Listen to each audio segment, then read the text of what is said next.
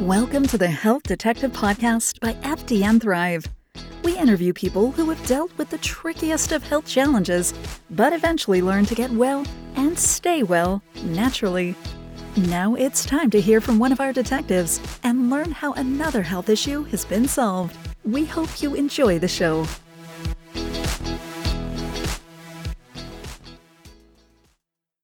Well, hello, my friends, and welcome back to another episode of the Health Detective Podcast by FDN Thrive.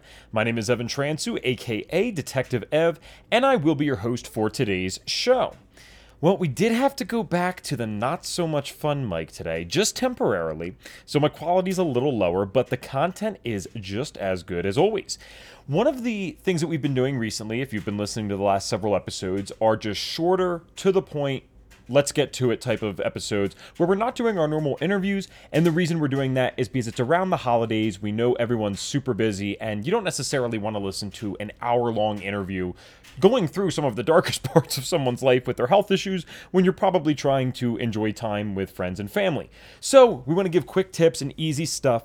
And today, I sometimes realize that, you know, simple is good. And I was trying to think of what would be a really useful episode, especially around the new year, and definitely one that's not cliche, right? We always do stuff on goal setting. Everyone hears that. I even did uh, one last time on, or last episode, three books for mindset and like habit development and all those types of things, right? So today what we're going to do is actually talk about the different meanings of the symbols that you see on food because I think a lot of this gets really misrepresented. There's a lot of confusion around this, and we're not even going to be able to cover every label in this episode, that's for sure. So, you guys know what to do. If you like this, go to Podbean, well, search for uh, the Health Detective Podcast uh, by FDN Thrive on Podbean, and you can leave us a comment there and say, hey, we want you to do more labels, and we will go into um, some more of the technical ones if you'd like. But we're going to cover almost. Uh, just about 10 of these today. And there are ones that are really common. There are ones that, again, get misrepresented a lot. And I think there's a lot of confusion with. And when I first got started on this journey almost, um, almost eight years ago now, in some way at least, I was doing something right uh, with health stuff. I had a ton of confusion around this. So the first thing is organic. And I'm talking when I say organic, this is for our USA uh, based listeners. Organic is when we see the USDA symbol. That's what I'm referring to. So you have it certified. What does that actually mean? Well, here's what people don't realize there's actually a margin of error that's allowed in that type of food up to 5% of that food product can be non organic and they could still certify it as USDA certified organic. And this is why, and you'll see this universally in pretty much all these things, you're want to really make sure that you research the brands that you are buying from, especially if you're buying from them on a regular basis. Make sure you actually understand what they're doing. And I'm not saying that there's a bunch of people running around being malicious, trying to put on labels on their products just to trick people. Unfortunately, I do think there are certain brands that do that, but I actually think they're few and far between. I think more do this because they, believe it or not, have genuine ignorance around this and they say, okay, well, we qualify for this label. They see that, we'll throw this on and this looks good, but they don't even realize why it might be necessary to go above and beyond what that label requires. So I hope that makes sense. So yeah, USDA certified organic it does mean no synthetic ingredients are used. It does mean no genetically modified organisms are used. You can't have anything like that, right? It is actual real food ingredients for the most part, which is great. Um, but yeah, up to 5% of it can be non organic.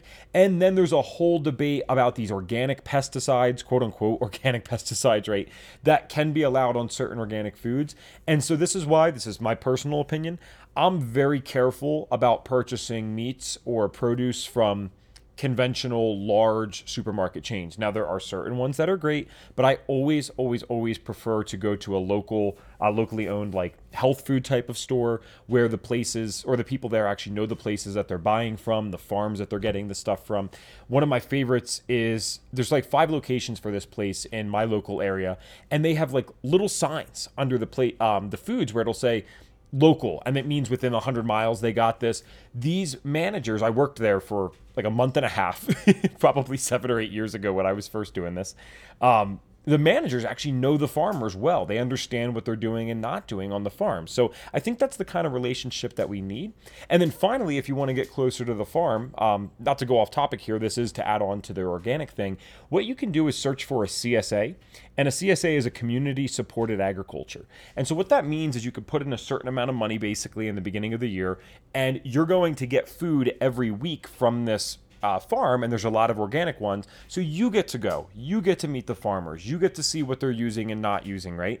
And you get a heavily discounted rate over the course of the season. Like you're getting a huge deal by going and using those. So I highly recommend checking them out. So organic, yes, great, maybe better than nothing, but it doesn't mean that much. And if you don't believe that, I don't want to say certain brands, we don't want to get in trouble here, but there are certain major candy brands that now, when you're in your local drugstore or convenience store, you can see at the checkout have the organic symbol on it, even though we know it's basically the same crappy food that it always was. So, unfortunately, that doesn't always mean a whole lot.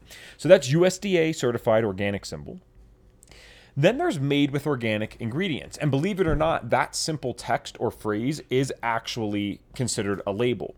And when it is advertised that the food is made with organic ingredients, if that's anywhere on the label, uh, if organic's anywhere on the label, eh, there needs to be at least 70% organic ingredients in that food product for it to say that. If it doesn't say that, I mean, it, I guess in theory could have still uh, a good amount of organic products in it, but I don't know why you wouldn't advertise that if you were able to do it.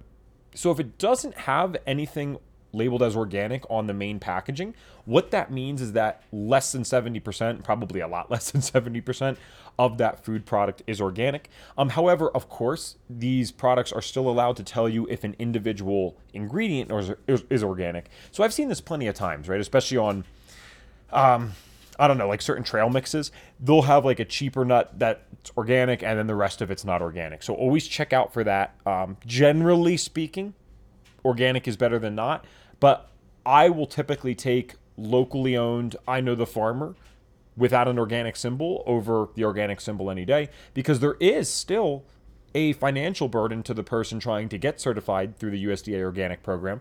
Um, so that's something to consider. There's a lot of great farms out there that qualify well above and beyond what is necessary for that symbol, but they just can't afford to get it because they're not a huge commercial farm. So just something to consider.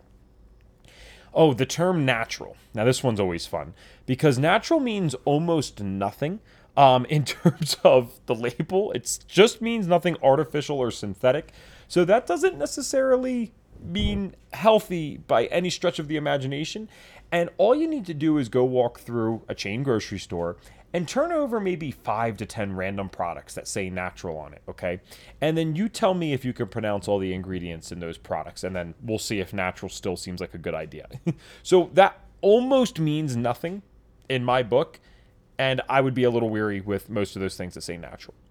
Now, the non GMO label is really kind of unfortunate because you would think anytime that there's non GMO, that would automatically mean that there really is no GMOs. But that's not a regulated term. And so what you might have seen before, but by, by the way, it means that there's no standards for this. You could just kind of lie and say non GMO. It doesn't actually mean much. So the way that we've kind of been able to work around this, and you might have seen this before, is there's a little sticker. It's typically like I think orange and green, and there's the butterfly on it or whatever, and it will say non-GMO verified. So that's a legitimate thing. It's a legitimate stamp, and what that means is this third-party company has come in. They've checked this out. Um, I think they actually even do random testing with them, but don't quote me on that. I could be wrong. But even that, they still allow for that small margin of error, up to 0.9 percent of those ingredients in that product with the non-GMO verified label can have genetically modified ingredients. And I know some people would say like, okay, well, you know, less than 1% of the ingredients can have it. Is that big of is that like actually that big of a deal? And perhaps it isn't. But the thing is, I know some people just stand for this on principle and they don't believe in what some of these companies that I will not name are actually out there doing uh, to force these genetically modified seeds on people and farmers or whatever. So I this is one of the first things I ever learned in the health space, so I am very much against um, the secrecy and the hidden tactics that go on in the world of GMOs. So I totally get it if on principle you don't like that. So make sure to do your own research. The non GMO verified project is a great way to you know, at least know something about the brand. Awesome. Now we know that less than 1% of the ingredients are genetically modified Okay, now we got to dig a little deeper though and see just how much in there is actually genetically modified. So that's non GMO. And by the way, that does not imply organic, that doesn't imply even natural necessarily. Non GMO literally just means non GMO. So that does not mean a healthy product by any stretch of the imagination. Now, these are probably some of the most confusing ones, and it's around eggs. so, cage free, that term is regulated, but it doesn't mean anything. It means that the hen is not in a cage. I think the cage standards are like 8 inches by 12 inches or something ridiculous like that. So, all the um, uh, cage free thing means is that they're not in that crazy little tiny cage, but they could still be in a barn or a room for basically the entirety of their lives. So, cage free, again, unless you know the brand, means almost nothing. Um, and if anything, is probably more likely than any of these other terms to be used to be misled, uh, misleading people. So that's kind of a little sketchy in my opinion. Then there's free range. And free range is actually another uh, USDA regulated term. So that's, I guess, good in one sense. Um, and it means that the eggs do have, or they come from hens that do have some access to the outdoors. Uh, however, this doesn't actually mean that they ever go outdoors. It just means that they are in a barn with a door that hypothetically the farmer that owns them and maintains them could open.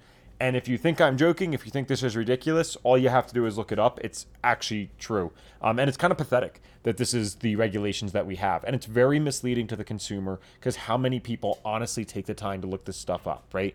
People have jobs, they got passions outside of the health thing. They're not into it like we are. And I don't blame them, right? They shouldn't have to be. I don't think there should be so much sketchiness to all of this, but here we are. So let people know that those two terms mean almost nothing, even though they're regulated by the government. Although for some people that wouldn't surprise you at all. Pasture raised uh, the one that you think would be best is not regulated at all. So that's another issue. Pasture raised doesn't mean anything. Um, in their mind, it could just mean, hey, we let these hens go out for 10 minutes one time in the pasture, and then we bring them back in for the rest of their lives. However, thankfully, just like the non GMO verified project, other third party entities have come in and kind of helped out here. So if you see pasture raised, but then also see certified humane, or it's not an end thing, it could be or animal welfare, and this is again, this is a certification, then you know they were given at least 108 square feet of outdoor space as well as barn space. I don't necessarily know uh, what the time restrictions on these are, if any really at all. So definitely double check that. But at least again, these are step in the right direction type of things. Finally, for today, we're going to talk about gluten free. Ah, gluten free. What does this mean? Does it mean anything? And it really doesn't. You got to be so careful with this one. Our friends with autoimmune diseases, you know how careful you have to be with the gluten stuff. It really seems to affect just about everyone that has an autoimmune condition, or really almost any health condition, but I've seen it overrepresented with the autoimmune uh, people that we talk to at FDN Thrive. So when something says gluten free, guys, all that means is that there are no inherently gluten containing ingredients in that food product. Does that mean it is not manufactured in a facility that contains gluten or that also processes it on the same exact equipment?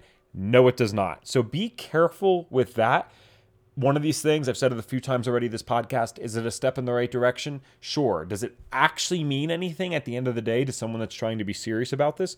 No. So use gluten free to catch your eye. All right, this is something I should pay attention to, but then flip it over, and this is always going to be under the ingredient list for the most part. It'll say manufactured in a facility that contains XYZ and the next thing.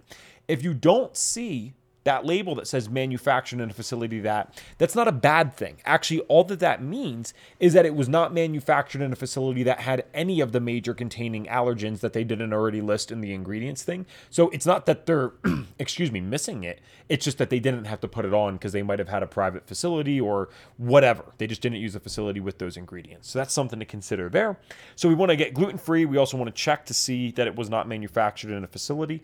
Um, I'll give you a little bonus one here because So Delicious. Uh, pretty great brand for like coconut based and almond um, milk based products, uh, dairy alternatives, um, desserts. They got some great uh, ice cream. what they have is a little unique because they have, hey, it's gluten free, but then you switch it over and it is manufactured in a facility that still processes wheat. However, you'll see that they actually allow themselves to undergo third party testing on a random basis.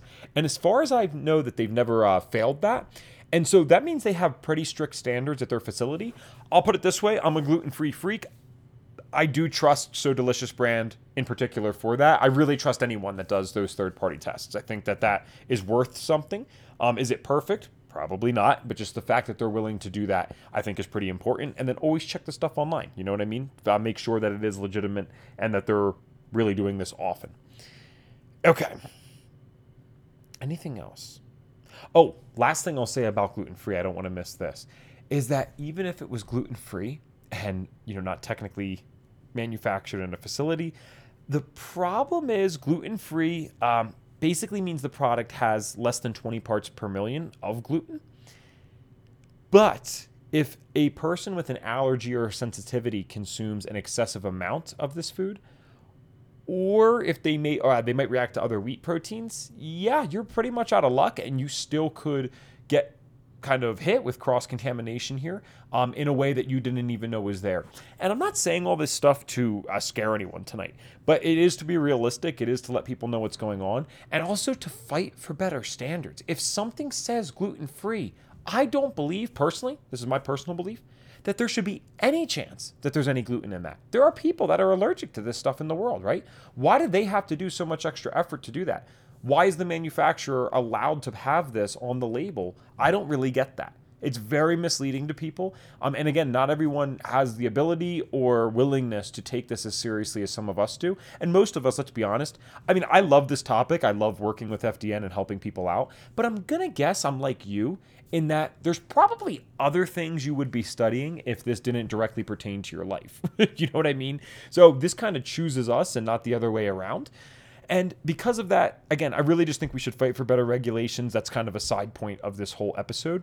But the real reason it's coming out tonight is because people that might be starting whether it's a New Year's resolution or whatever you want to call it, a new journey, you might be overwhelmed and confused by all the labels. So I think I just covered just about all the main ones here tonight, and I really hope that helps. So I hope you guys have a wonderful New Year's Eve. Hopefully you're doing something fun, or maybe you're still getting to bed on time. I will try to be doing that if I can.